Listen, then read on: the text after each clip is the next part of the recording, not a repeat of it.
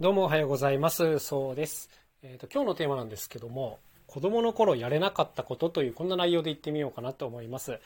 まあ自分がね、やれなかったことはやらせてあげたいじゃないですか。まあそういうお話なんですけど、何かっていうとですね、えー真剣ゼミなんですよ。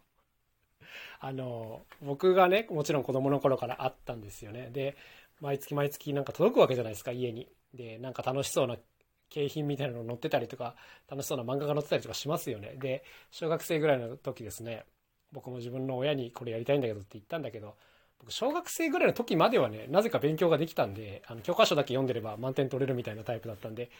なんか、いや、必要ないでしょ、みたいな感じで、やらせてもらえなかったんですよ。やりたかったんですけどね。でね、別に、何ていうんですか、やる必要ないなと自分でも思うんですけど、なんかね、根に持ってたんですよ。やりたいって言ったことをやらせてもらえないっていうのをずっとね。しょうもなと思うんですけど、はい。だからこう、今度逆に自分が親の立場になってね、自分の子供がやりたいって言ったら、まあやらせてあげたいなと思う。第一が真剣ゼミなんです。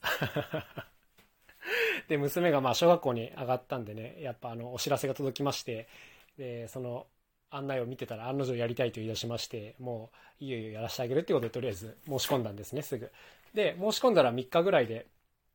えっと、教材が届くわけですけど、まあ、今の教材っていうのは基本的にタブレットなんです。はい。もう紙の教材も一応あるんですけど、基本的にはタブレット推奨ということで、まあ、こっちが届きまして、まあ、早速こう楽しみながら娘がやってるわけなんですけども、やっぱりね、なんていうかこの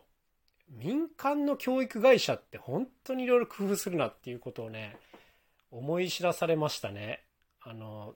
なんていうんですか、やっぱ比較してはあれなんですけどね、学校とのやり取りってやっぱ基本紙なんですよ。あの、プリントが大量に来たりとか、連絡帳とかね。しかも結構プリントも多くて、大事なことがいろんなところに書かれてるんで、一元化されてなくてね、まあ見落とすよねっていう仕組みに今でもなってて、なんかまあ本当に驚きだなと思ったんですけども、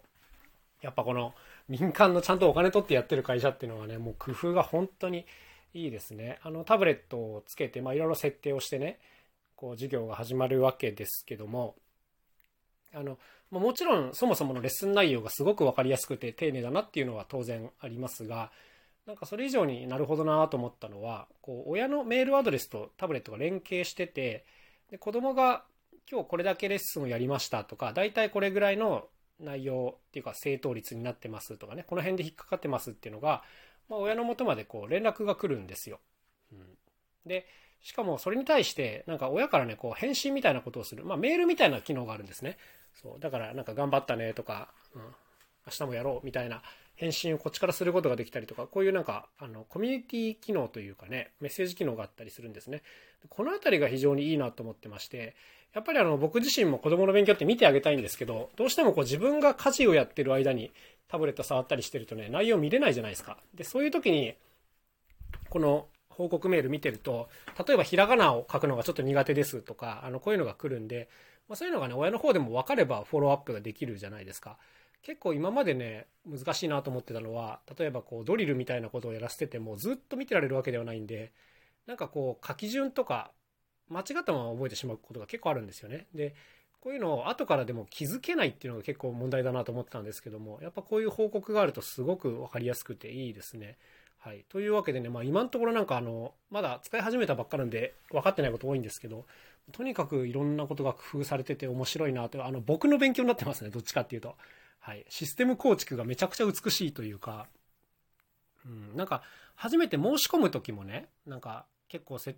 あの、めんどくさそうだなと思いながらやったんですけども、やっぱりね、必要な情報はちゃんと集めつつ、でもね、ギリギリストレスがかからないレベルで、申し込みフォームが設計されてるなっていうことをね、めちゃくちゃ感じました。なんか疲れる前にこう切り上げてくれるというか、うん、そういう感じですね。で、なんかアンケートとかもあるんですけど、アンケート答えたら500円の Amazon ギフトカードプレゼントみたいなのがあるんですけど、まあ、それやってみようかなと思って行ったらね、アンケート100問ぐらいあるんですよ。重い重いと思って、まあやめちゃったんですけど、まあこれもでもいいインセンティブ設計になってるというか、500円券がね、欲しい人は頑張って100問答えますし、なんかアンケート取る側からするとね、100, 100問ぐらい答えてもらわないとね、アンケートの手をなさないんですよね。なんかあの、軽く答えられる5択ぐらいのアンケートってマジでこう信用度がないんですけど、こう、インセンティブを設定してやってくれるアンケートっていうのはやっぱある程度信頼性がありますからね。やっぱかけるべきところにお金かけてるなっていう感じでね、もう本当にあの、美しいビジネスシステムだなっていうことを 考えさせられますね。はい。というわけで、なんかあの、